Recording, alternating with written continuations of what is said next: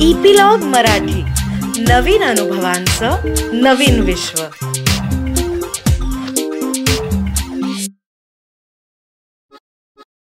नमस्कार. आज जी आपण गोष्ट ऐकणार आहोत त्याचं नाव आहे ज्ञानेश तू कुठे आहेस? आणि ती लिहिली आहे विवेक सावंत यांनी. मराठवाड्याच्या जालना जिल्ह्यात सातवीत शिकत असलेल्या एका मुलाची चार पाच वर्षांपूर्वी खरोखर घडलेली ही गोष्ट आहे. त्या मुलाचा सत्कार झाला त्या कार्यक्रमात मी एक पाहुणा होतो. त्याचं नाव मला आठवत नाही पण त्याची स्फूर्तीदायक गोष्ट लक्षात घेतली तर त्याला ज्ञानेश असं नाव देणं योग्य ठरेल. ज्ञानेशच्या खेड्यात अनेक शेतकऱ्यांनी डाळिंबाच्या बागा फुलवल्या पिकवल्या होत्या. बरीच गुंतवणूक करून शेतकरी आपली डाळिंब बाजारात विकून चांगली कमाई करत असत.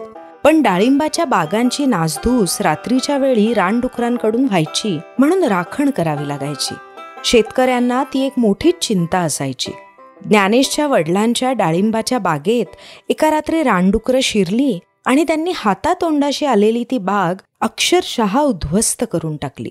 डुकरं बागा उद्ध्वस्त करतात हे गावातल्या सगळ्यांबरोबरच ज्ञानेशच्याही ऐकिवात होतं. परंतु या भीषण समस्येनं थेट त्याच्या घरातच प्रवेश केला होता. बागेसाठी घेतलेलं कर्ज आता कसं फेडायचं? या विवंचनेत त्याचे वडील आणि त्याचे इतर कुटुंबीय अक्षरशः खचून गेले. घरातल्या वातावरणात पूर्ण नैराश्य पसरलं होतं. सगळ्यांच्या तोंडचं पाणीच पळालं होतं. ज्ञानेश पण अशाच खिन्न मनस्थितीत शाळेत जात होता. पण शाळेतल्या शिकवण्याकडे त्याचं अजिबात लक्ष लागत नव्हतं. आपली ती बाग आणि आपल्या वडिलांचा हताश चेहरा राहून राहून त्याच्या डोळ्यांपुढे येत होता. असेच काही दिवस गेले आणि एके दिवशी एखादी वीज चमकून जावी तशी एक कल्पना ज्ञानेशच्या डोक्यात आली. आता तो नेहमीप्रमाणे रोज शाळेसाठी घरातून बाहेर पडायचा पण शाळेत न जाता गावात वणवण भटकत राहायचा. शाळेत येण्याऐवजी ज्ञानेश गावात भटकतोय हे त्याच्या शिक्षकांनी बघितलं. त्यांनी ज्ञानेशच्या वर्गमित्रांबरोबर ज्ञानेशच्या वडिलांना असा निरोप पाठवला की ज्ञानेश शाळेत नियमित न आल्यास त्याला शाळेतून काढून टाकले जाईल. ज्ञानेशचे वर्गमित्र त्याला वाटेतच भेटले. शाळेत येण्याऐवजी तू गावात वणवण का भटकतोस? अशी विचारणा त्यांनी केली. त्यावर ज्ञानेशनं उत्तर द्यायला बराच वेळ टाळाटाळ केली. पण मित्रांनी त्याचा पिच्छा सोडला नाही. अखेर ज्ञानेश म्हणाला वडिलांची अशी हताश आणि निराश मनस्थिती मला पाहावत नव्हती. त्यामुळं अनेक विचार माझ्या मनात थैमान घालत होते. आणि मग एखादी वीज चमकावी तशी एक कल्पना माझ्या डोक्यात येऊन गेली. बागेत रात्री आलेली रानडुकरं आपल्या गावात फिरणाऱ्या रानडुकरांपेक्षा वेगळी असली तरी गावातल्या डुकरांचं निरीक्षण करून आपल्याला काही उपाय सापडू शकेल असं माझ्या मनात आलं. म्हणून मी गावातल्या डुकरांच्या मागे फिरतोय. गुरुजींना वाटत असेल की मी शाळेला दांडी मारून गावात वणवण भटकतोय पण ते खरं नाहीये. वर्गमित्र म्हणाले मग तू डुकरांच्या मागे का फिरतोस? त्यातून काय मिळणार? त्यावर ज्ञानेशने आपल्या मनातला आडाखा त्यांच्याकडे बोलून दाखवला. ज्ञानेश म्हणाला डुकरांच्या मागे फिरून मी अशा एका जागेचा शोध घेतोय जिथे डुकरं जायला घाबरतात किंवा जायचं टाळतात. मित्रांना हे ऐकून आश्चर्य वाटलं. त्यांनी विचारलं अशा जागेचा शोध घेऊन तुला काय मिळणार? त्यावर ज्ञानेशनं आपल्या मनातला पुढचा वेत मित्रांपुढे उघड केला. ज्ञानेश म्हणाला मला जर अशी जागा सापडली जिथे डुकरं जायला घाबरतात किंवा जाण्याचं टाळतात तर डाळिंबाच्या बागेत त्या जागेसारखीच परिस्थिती निर्माण करायला माझ्या वडिलांना सांगेन. मग रानडुकरं तिकडे यायला घाबरतील किंवा त्या जागेच्या जवळपास फिरकणारच नाहीत. आता मात्र मित्रांना ज्ञानेशकडे बघून हसावं की रडावं हे कळेना.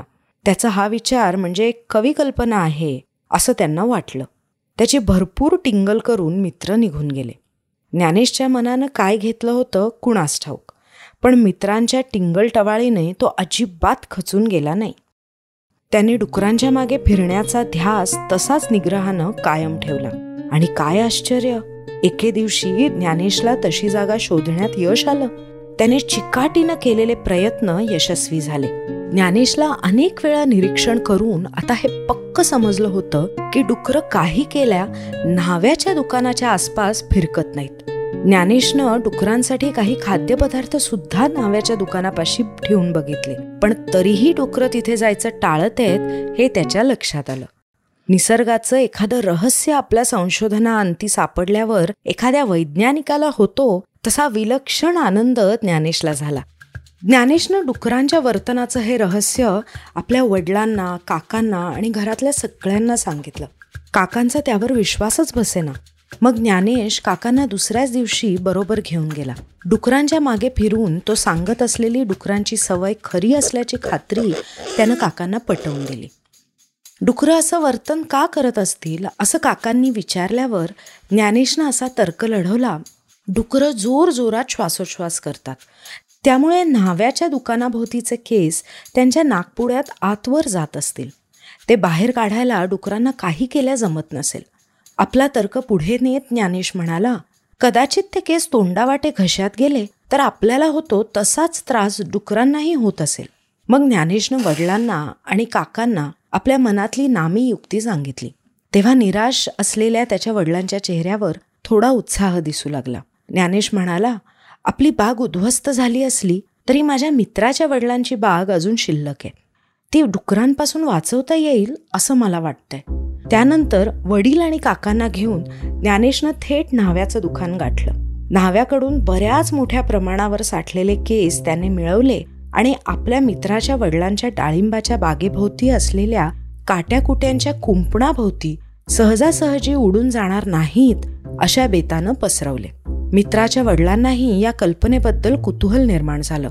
मग रात्रीच्या वेळी ज्ञानेश त्याचे वडील मित्राचे वडील काका वगैरे मंडळी झाडावर बसून डुकरांची टेहळणी करू लागली आणि एके दिवशी त्यांची चिकाटी फळाला आली.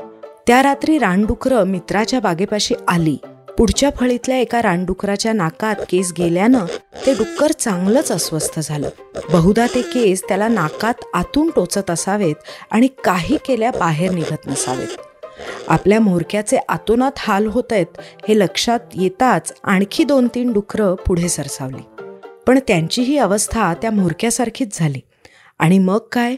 सर्वच डुकरांनी ही जागा धोक्याची आहे हे ओळखून तिथून पळ काढला. ज्ञानेशची नामी युक्ती यशस्वी झाली. मग गावातल्या डाळिंबाच्या बागा रानडुकरांपासून उद्ध्वस्त होण्याचे संकट टाळण्याचा एक का होईना पण मार्ग सापडू शकतो असं गावकऱ्यांना वाटू लागलं. कारण सकाळी ही बातमी सगळ्या गावभर पसरली होती. सगळ्या गावकऱ्यांनी ज्ञानेशचं मनापासून कौतुक केलं आणि ज्ञानेशला शाळेतून काढून टाकण्याचा विचार करणारे त्याचे गुरुजीही या कौतुक सोहळ्यात मोठ्या उत्साहानं सामील झाले. अगदी योगायोगानं या कौतुक सोहळ्यात सामील होण्याची संधी मला मिळाली. मला त्या दिवशी ज्ञानेशच्या रूपात बालवयातला एक लोकवैज्ञानिक भेटला. लोकांच्या जीवनातल्या समस्या सोडवण्यासाठी ज्ञानेशने जाणता अजाणता वैज्ञानिक पद्धतीनं मार्ग शोधला होता. समस्येकडे पाठ न फिरवता तिला सामोरं जाण्याचं धैर्य दाखवलं होतं. ती समस्या इतर कोणीतरी सोडवेल अशी बघ्याची भूमिका न घेता स्वतः पुढाकार घेतला होता. समस्या सोडवण्यासाठी आपल्याकडे काय नाही अशा काळजीत न पडता आपल्याकडे काय आहे यावर त्याची भिस्त होती. रानातली डुकरं आपल्याला कशी दिसणार अशा विवंचनेत वेळ न दवडता आपल्या गावातल्या सहजासहजी दिसणाऱ्या डुकरांवर त्यानं लक्ष केंद्रित केलं होतं. वैज्ञानिक परिभाषेत याला मॉडेलिंग म्हणतात. बाहेरून महागड्या गोष्टी न आणता आपल्या गावातल्याच न्हाव्याकडच्या केसांचा डोकेबाज उपयोग ज्ञानेशनं केला होता. आपल्या आईवडिलांच्या दुःखात सहभागी होण्याची अपार संवेदनशीलता त्याने पोकळ शब्दातून नव्हे तर ठोस प्रयत्नातून दाखवली होती. चिंता करणाऱ्यांच्या वर्तुळात निराश होऊन बसण्याचा विचार त्याच्या मनाला शिवला नव्हता. आपल्या प्रयत्नांच्या प्रभावाच्या वर्तुळात जगणं त्यानं पसंत केलं होतं. त्याला या समस्येनं इतकं वेळ लावलं होतं की शाळेला दांडी मारण्याची केवढी मोठी जोखीम आपण स्वीकारत आहोत हे त्याच्या गावीही नव्हतं. त्याने डुकरांवर डुक्कर मुसंडी मारण्याचा गाढवपणा केला नव्हता. कारण डुकरं डुकरांसारखी वागत आहेत तर मग किंबहुना म्हणूनच माणसानं माणसासारखं वागलं पाहिजे. आपले बुद्धिचातुर्य वापरले पाहिजे असा सुज्ञपणा ज्ञानेशपाशी होता.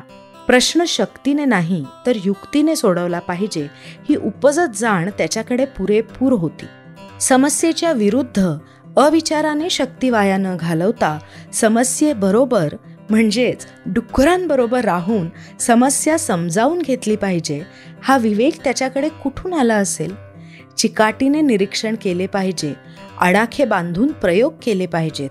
त्यातून आपले अडाखे पडताळून पाहिले पाहिजेत आणि समस्या सुटेपर्यंत यश अपयशाची फिकीर न करता प्रयत्न करत राहिले पाहिजे अशी प्रगल्भ जाण ज्ञानेशकडे कशी आली असेल? त्याला हे त्याच्या शाळेने शिकवले की बिनभिंतीच्या जीवनाच्या शाळेनं. ते काहीही असो पण ज्ञानेशनं गावाची समस्या सोडवण्याचा अफलातून असं नवं कर्मशील ज्ञान निर्माण केलं होतं. हे मात्र खरं.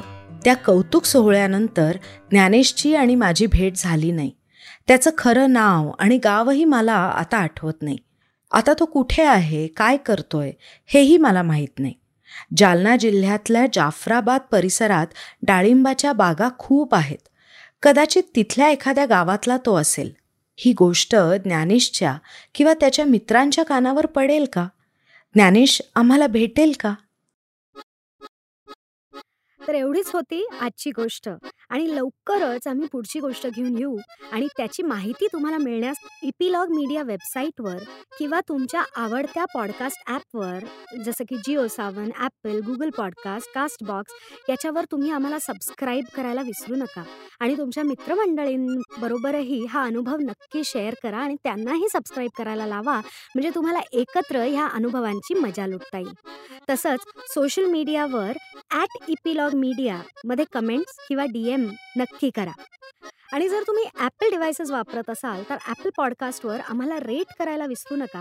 म्हणजे इतरांनाही कळेल की कशी मजा येते या गोष्टी ऐकताना. धन्यवाद.